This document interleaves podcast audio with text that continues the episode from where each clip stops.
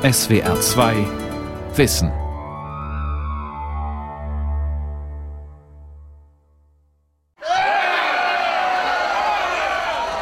Es ist der 6. Mai 1933, der Tag der Bücherverbrennung. Johlend und kreischend rennen Sportstudenten aus dem völlig zerstörten Institut für Sexualwissenschaften. Die Arme haben sie voller Bücher, die Schriften zur Sexualwissenschaft. Am Schluss kommt ein Junge mit einer Büste aus Bronze, die er gewollt majestätisch auf einem Stab vor sich herträgt. Auf der Straße brennt ein großes Feuer. Unter Sieg, Heilrufen werfen die Jungs all diese verbotenen Schriften hinein und kreischen dazu. Dann, unter der Aufmerksamkeit aller, senkt sich die Büste Magnus Hirschfelds langsam ins Feuer. Alle im Institut für Sexualwissenschaft gesammelte Literatur verbrennt. Da haben sie es ihm gezeigt, dem Jugend- und Sittenschänder, dem Kinderverderber und Sexualwissenschaftler, dem Juden Hirschfeld. Magnus Hirschfeld, Pionier der Sexualforschung. Eine Sendung von Gabi Schlag und Benno Wenz. Die wissenschaftliche Betrachtung und Erforschung der menschlichen Sexualität ist eine relativ junge Disziplin. Ihr anrüchiger Gegenstand führte immer wieder zu Konflikten mit der herrschenden Moral. Und eine vorurteilsfreie, objektive Beschäftigung mit tabuisierten Spielarten der Sexualität war oft nur möglich, wenn diese als krankhaft eingeordnet wurden. Erst mit Beginn des 20. Jahrhunderts kommt es in Deutschland und hier vor allem in Berlin zu einer kurzen Blütezeit der Sexualwissenschaft, deren Vertreter erstmals die Erscheinungsformen der Sexualität nicht nur mit modernen wissenschaftlichen Methoden untersuchen, sondern sie auch betrachten, ohne sie zugleich zu pathologisieren. Der wichtigste unter ihnen ist der Arzt und preußische Sanitätsrat Dr. Magnus Hirschfeld. Am 15. Mai 1897 gründet er in seiner Charlottenburger Wohnung in der Berliner Straße 104, heute Otto-Suhr-Allee, mit dem Verleger Max Spohr, dem Juristen Eduard Oberg und dem Schriftsteller Franz Josef von Bülow gemeinsam das Wissenschaftlich-Humanitäre Komitee. Das Komitee ist die weltweit erste Organisation mit dem Hauptziel Entkriminalisierung der Homosexualität. Für Deutschland bedeutet das vor allem Abschaffung des berüchtigten homosexuellen Paragraphen 175. Dr. Rainer Herrn ist Medizinhistoriker am Institut für Geschichte und Ethik in der Medizin an der Berliner Charité. Bereits im preußischen Strafrecht bestand ein Paragraph, der gleichgeschlechtliche sexuelle Handlungen zwischen Männern unter Strafe stellte. Mit der Reichsgründung 1871 stand die Gefahr, dass dieser preußische Paragraph übernommen wird für das gesamte Deutsche Reich. Denn in Anlehnung an den Code Napoleon von 1813 gab es einzelne Länder in Deutschland, wo Homosexualität oder besser gesagt gleichgeschlechtliche sexuelle Handlungen straffrei gewesen sind. Bayern beispielsweise gehörte dazu. Nichtsdestotrotz ist er eingeführt worden. Und jetzt galt dieser preußische Paragraph für das gesamte Deutsche Reich. Und Magnus Hirschfeld, der eben versuchte, Sexualität, insbesondere Homosexualität, als biologische, als natürliche Anlage zu begreifen, mit der Idee, das, was natürlich ist, ist nicht schuldhaft und darf nicht bestraft werden. Das ist sozusagen die große Idee dahinter. Persientiam ad justitiam. Durch Wissenschaft zur Gerechtigkeit lautet das Motto Magnus Hirschfelds. Der Arztsohn aus Kolberg, selbst Arzt, will wissenschaftlich fundierte Aufklärung, veröffentlicht Jahrbücher und Zeitschriften. Das Jahrbuch über sexuelle Zwischenstufen, die Schrift Was muss das Volk vom dritten Geschlecht wissen oder Die Transvestiten, eine Untersuchung über den erotischen Verkleidungstrieb.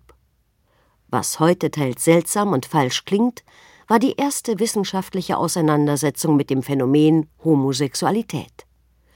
Bisher war Homosexualität fast ausschließlich in der Kirche, hinter vorgehaltener Hand unter dem Namen Sodomie, im Sinne von absonderlichen sexuellen Praktiken behandelt worden. Magnus Hirschfeld aber will Öffentlichkeit. Er listet die Namen berühmter Homosexueller auf. Sokrates, Michelangelo, Leonardo da Vinci, Friedrich der Große. Für ihn ist Homosexualität angeboren und völlig wertfrei. Und Hirschfeld ist keineswegs ein leiser Zeitgenosse. Er zieht viele Prominente an, macht Kulturarbeit und ist gesellschaftlich aktiv. Ralf Dose ist Publizist und Mitbegründer der Magnus Hirschfeld Gesellschaft. Die Gesellschaft, wobei auch die ja noch ein bisschen anders funktioniert hat, als Gesellschaft heute funktioniert, hat ihn zum einen natürlich schon als einen prominenten Wissenschaftler wahrgenommen. Und man traf sich natürlich in den gesellschaftlichen Kreisen sowieso immer bei den Opernpremieren und in den gleichen Kaffeehäusern und sie waren alle untereinander vernetzt. Und Magnus Hirschfeld macht aus seinen politischen Überzeugungen kein Hehl. Rainer Herrn. Das große Verdienst von Hirschfeld ist in meiner Sicht heute, dass er gegen alle Widerstände und Zeitströmungen Sexualitäten immer als politisch begriffen hat, dass er sich konsequent und lebenslang für sexuelle Minderheiten eingesetzt hat. Hirschfeld arbeitet auch als Sachverständiger, so in dem berühmten Eulenburg-Prozess, in dem ein Ratgeber von Wilhelm II. der Homosexualität bezichtigt wird.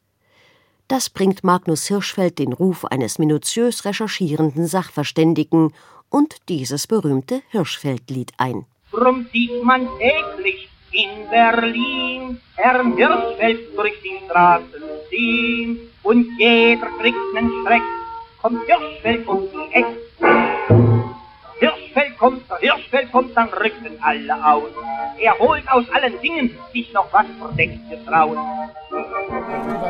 Ich war in Nizza und Monaco. Magnus Hirschfeld Gesellschaft in Berlin-Mitte, Taubenstraße 3. Selfie gemacht, und Hirschfelds Grab. Die Magnus Hirschfeld Gesellschaft in Berlin-Mitte tagt einmal im Monat und sieht sich verpflichtet, das wissenschaftliche und kulturelle Erbe des Sexualforschers Magnus Hirschfeld und seines Instituts für Sexualwissenschaft, eröffnet 1919 und 1933 geschlossen, zu erforschen und zu bewahren.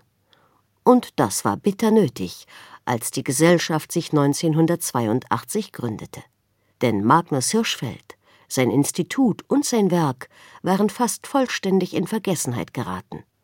Ralf Dose ist Publizist und Mitbegründer der Magnus Hirschfeld Gesellschaft. Wir haben ja immer als Hirschfeld Gesellschaft gefordert, dieses Institut muss wieder her, da ist eine Entschädigung fällig. Und wenn sie nicht in der Art gemacht werden kann, dann muss man sich überlegen, wie denn dann kompensiert werden kann. Und eine dieser Kompensationen, die dann auch noch ein bisschen anders ausgerichtet war, ist eben dann die Bundesstiftung Magnus Hirschfeld, 2000 Bundestag einstimmig beschlossen dass man da im Kontext der Würdigung und Aufarbeitung der Verfolgung der Homosexuellen in der Nazizeit dann auch den Hirschfeld und sein Institut mit aufnimmt.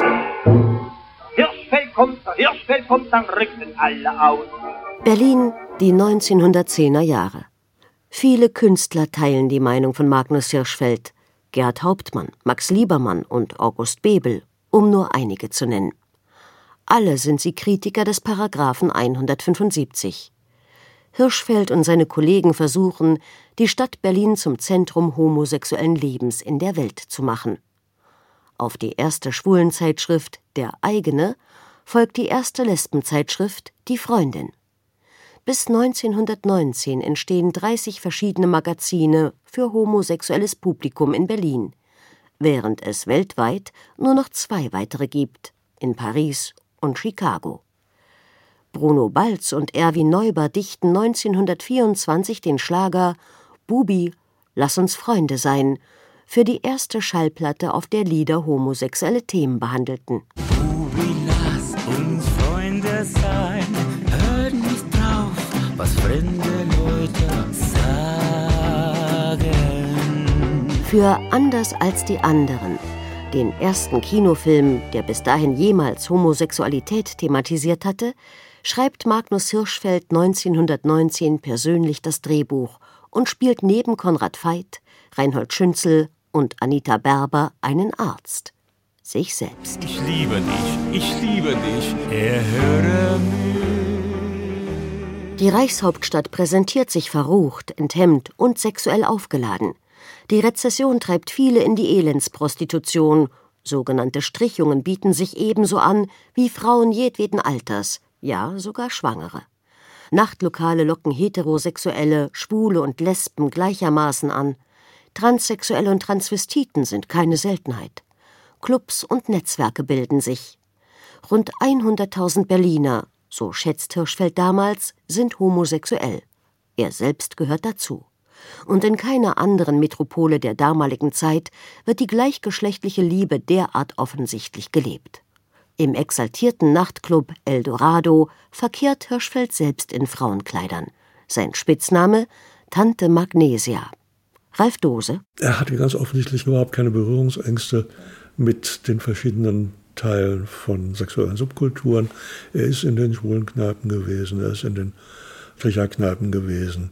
Er hat Gespräche geführt mit Einzelpersonen. Bekannt ist, dass wenn es größere Beratungsprobleme gab, dann ist er mit den Leuten auf den Spaziergang in den Tiergarten gegangen und hat eben mit den Leuten dann mal zwei Stunden Gesprächstherapie gemacht. Doch was scheinbar so offen gelebt werden darf, hat auch eine andere Seite. Jens Dobler ist Polizeihistoriker und Leiter der Polizeihistorischen Sammlung in Berlin. Dann muss man dazu sagen, dass in der damaligen Zeit sehr viel Homosexuelle erpresst wurden. Denn es gab den Paragraphen 175 und insofern hat es ein Erpresser einfach gehabt zu sagen, also wenn du mir nicht die und die Summe gibst, dann zeige ich dich bei der Polizei an. Polizeistrafverfolgungszwang musste dann also auch gleichzeitig eine Anzeige wegen Paragraph 175 verfolgen. Viele verheiratete Personen in gehobenen Kreisen sind homosexuell und wollen auf keinen Fall, dass das bekannt wird. Denn außer in gewollt dekadenten Bohemienkreisen, morbiden Rotlichtvierteln, ist Homosexualität keineswegs alltäglich oder ein Kavaliersdelikt. Ende des 19. Jahrhunderts, also um die Jahrhundertwende, dass da auch sicherlich viele darin also eine unglaubliche Schweinerei sahen und Perversion und es wurde verabscheut und das sind alles halbseitene Verbrecher, Sittlichkeitsverbrecher.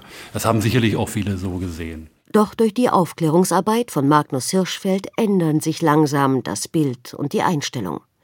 Hirschfeld sucht nach aufgeklärten Polizeibeamten, überzeugt sie davon, dass Homosexuelle ganz normale Menschen sind, wie andere auch, und dass die Eigenschaft homosexuell bis in die höchsten Kreise verbreitet ist, beim Militär, in der Politik, ja sogar im Kaiserhaus. Gemeinsam mit der Berliner Polizei erfindet Hirschfeld die sogenannte Berliner Linie. Es entwickelte sich eine homosexuellen Szene, die von der Polizei geduldet wurde. Und teilweise wird auch beschrieben, dass die Polizisten dann zu Gast auch waren. Da gab es also so einen Tisch und dann saß dort der zuständige Kriminalkommissar mit dem Herrn Hirschfeld oder mit einem anderen Sexualwissenschaftler und die beobachteten da freundlich gesinnt das Treiben. Diese Duldung ist aber eben ganz wichtig gewesen. Man kann also sagen, überall, wo die Homosexualität öffentlich ins Erscheinungsbild trat, da wurde bekämpft. Aber sozusagen in den Bällen oder in den Restaurants oder in den Kneipen, wo die Tür zu war, da könnte er sozusagen bleiben. Das war also auch ein wichtiger Punkt, dass man hier eine lange anhaltende Duldungsphase erreichen konnte.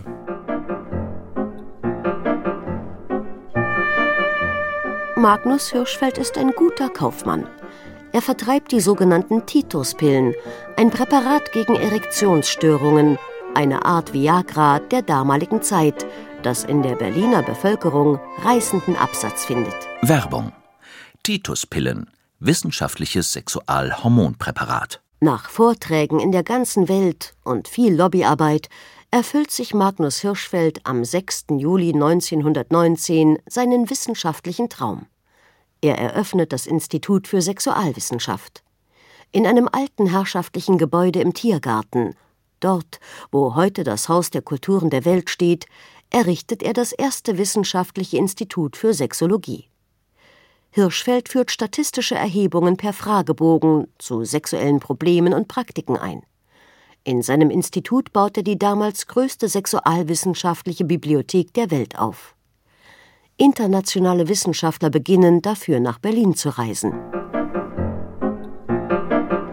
Erworben hat er das Gebäude mit 400.000 Reichsmark aus seinem Privatvermögen.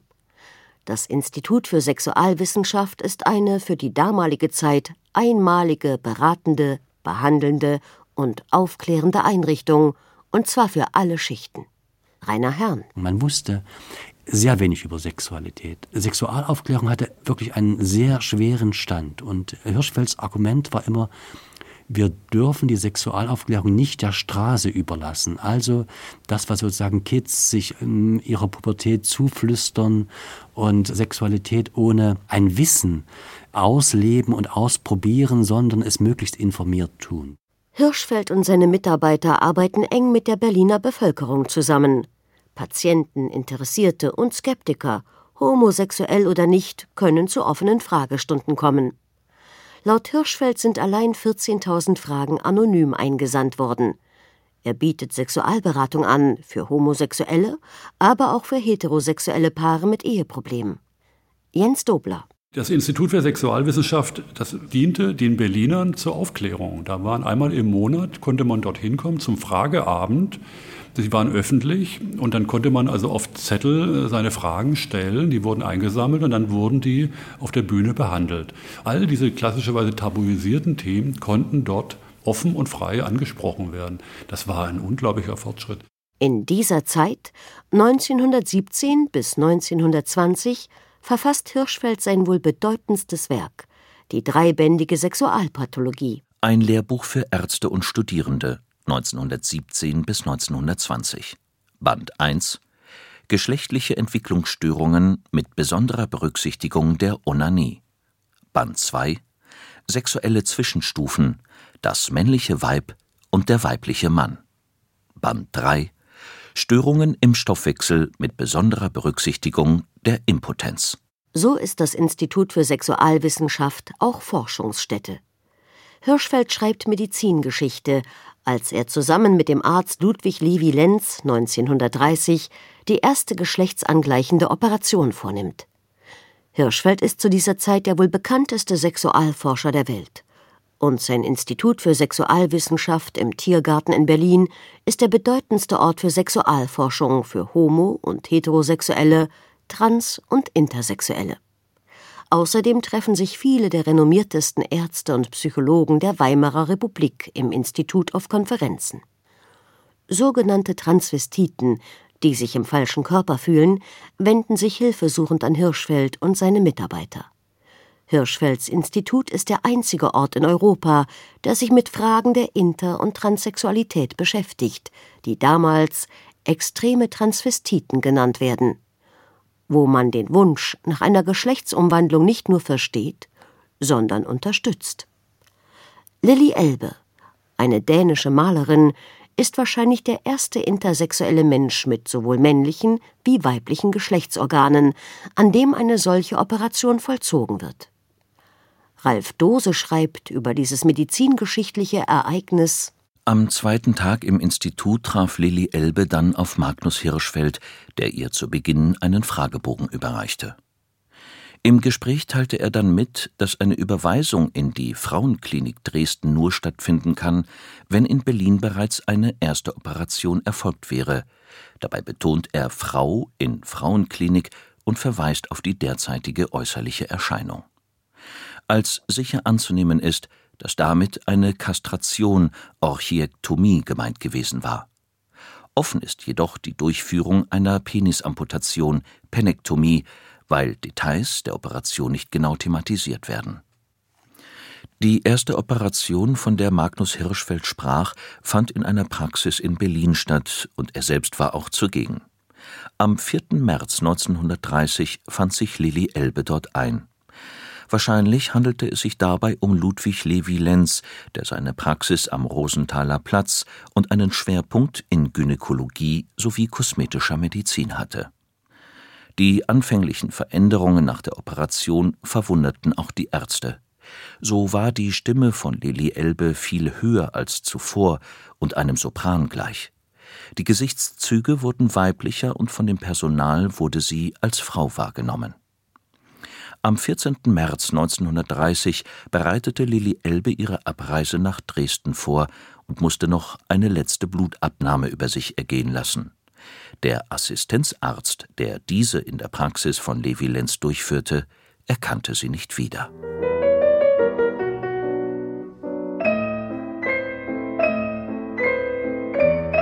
Rainer Herrn. Auf der anderen Seite hat er jene Homosexuelle, die aufgrund seiner biologischen Forschung davon ausging, dass Homosexualität auch behandelt werden könne, an Kollegen überwiesen, die jene Homosexuellen kastriert haben und ihnen Hoden von Heterosexuellen implantiert haben. Also, weil man glaubte, die Homosexualität sei endokrinologisch, also hormonell bestimmt, sitze in den Hoden und über den Austausch von Hoden könne man Homosexuelle Gänsefüßchen heilen.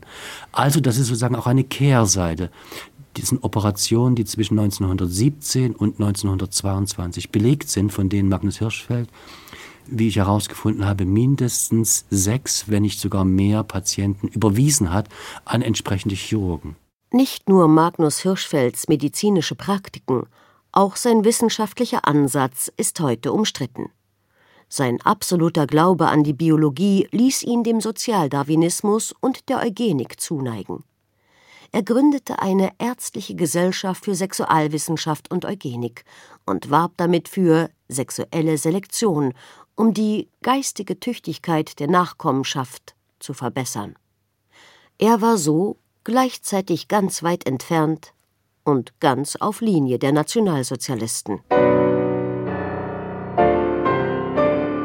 Die Nationalsozialisten hassen Magnus Hirschfeld, den Juden, Sozialisten und Homosexuellen. Rainer Herrn. Er galt als der Sittenverderber der deutschen Jugend, indem er eben Aufklärung betrieb. Aus dem völkischen Beobachter beispielsweise gibt es Headlines, die ist ja von Adolf Hitler herausgegeben gewesen, Headlines, Homosexuelle als Vortragsredner in Knabenschulen. Also, wo genau auf diese Aufklärung hingewiesen wird, die so sittenverderbend wirken würde für die deutsche Jugend. Die Nationalsozialisten sehen in Hirschfeld ein Sicherheitsrisiko, eine Gefahr für das Bevölkerungswachstum der arischen Rasse und nicht nur in ihm. Zehntausende homosexueller Männer werden zu Gefängnis, Zuchthaus und Konzentrationslager verurteilt. Die homosexuelle Bürgerrechtsbewegung wird zerschlagen, schwule Treffpunkte geschlossen, Zeitschriften verboten und dann, am 6. Mai 1933, wird das Institut für Sexualforschung geplündert. Am 6. Mai marschierten oder fuhren Studierende der Hochschule für Leibesübung und der Berliner Universität und dort der Tierärztlichen Hochschule vor dem Institut, vor dem Seiteneingang auf und plünderten am Morgen das Institut, indem sie alles Mögliche mit Bekleidung einer Kapelle auf die Straße und auf die mitgebrachten Lastwagen warfen. Die einzige Zeitzeugin, die diese Plünderung, Schließung und damit das Ende des Instituts für Sexualwissenschaften miterlebt hat, ist Adelheid Schulz, geborene Rennhack am 23.04.1909 in der Stadt Stolp, gestorben am 16.10.2008 in Berlin.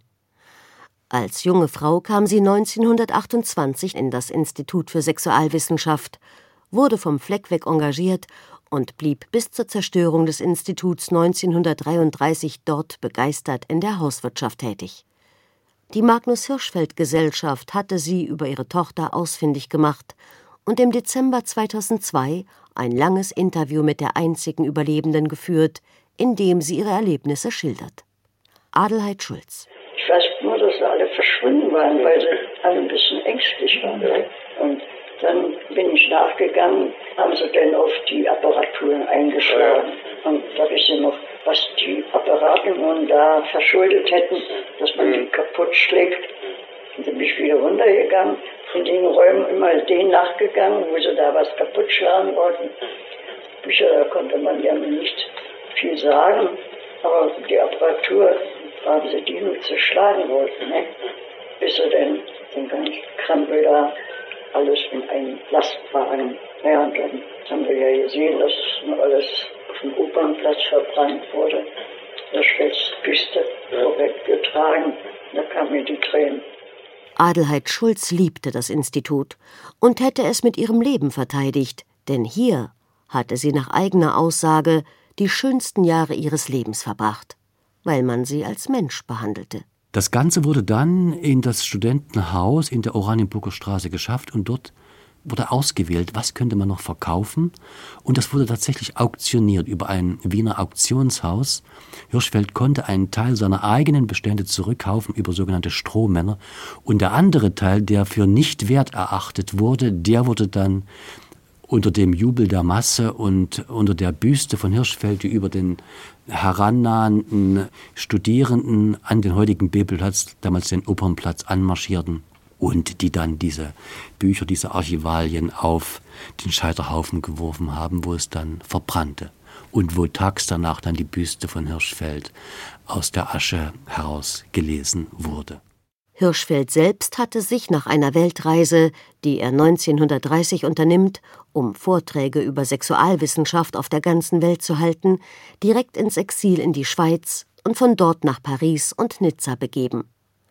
Am Tag der Plünderung erfolgt dann auch die offizielle Schließung des Instituts durch den Berliner Polizeipräsidenten von Levetzow mit der Begründung da eine Weiterführung des Betriebes die öffentliche Ruhe und Ordnung erheblich gefährdet hätte, wird das Grundstück aufgrund des Paragraphen 14 Polizeiverwaltungsgesetz und des Paragraphen 1 der Verordnung vom 28.02.33 entschädigungslos beschlagnahmt. Hirschfeld schaut sich alles von Paris aus an. In einem Kino sieht er in der Wochenschau, wie sein Institut geplündert und zerstört wird. In Paris versucht er eine Art zweites Institut für Sexualwissenschaft aufzubauen, doch es gelingt ihm nicht. 1935 stirbt er an seinem 65. Geburtstag in Nizza.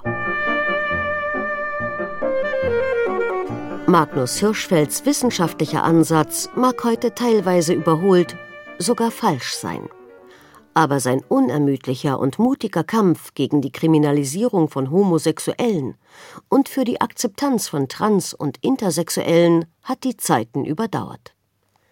Seine größte Leistung war die Gründung des Instituts für Sexualwissenschaft mit seiner einzigartigen Kombination aus Wissenschaft und Dienstleistung und seine unbefangene und vorurteilsfreie Betrachtung der menschlichen Sexualität. Hirschfeld Zitate wie die Begriffe übernatürlich, unnatürlich und widernatürlich sind Zeichen mangelnder Naturerkenntnis oder durch Wissenschaft zur Gerechtigkeit haben auch heute nichts von ihrer Bedeutung verloren. Magnus Hirschfeld ist bis heute eine zentrale Figur für die Sexualwissenschaften, die Genderforschung und die homosexuellen Bewegung.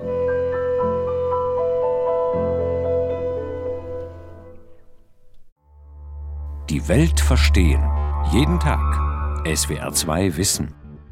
Manuskripte und weiterführende Informationen zu unserem Podcast und den einzelnen Folgen gibt es unter swr2wissen.de.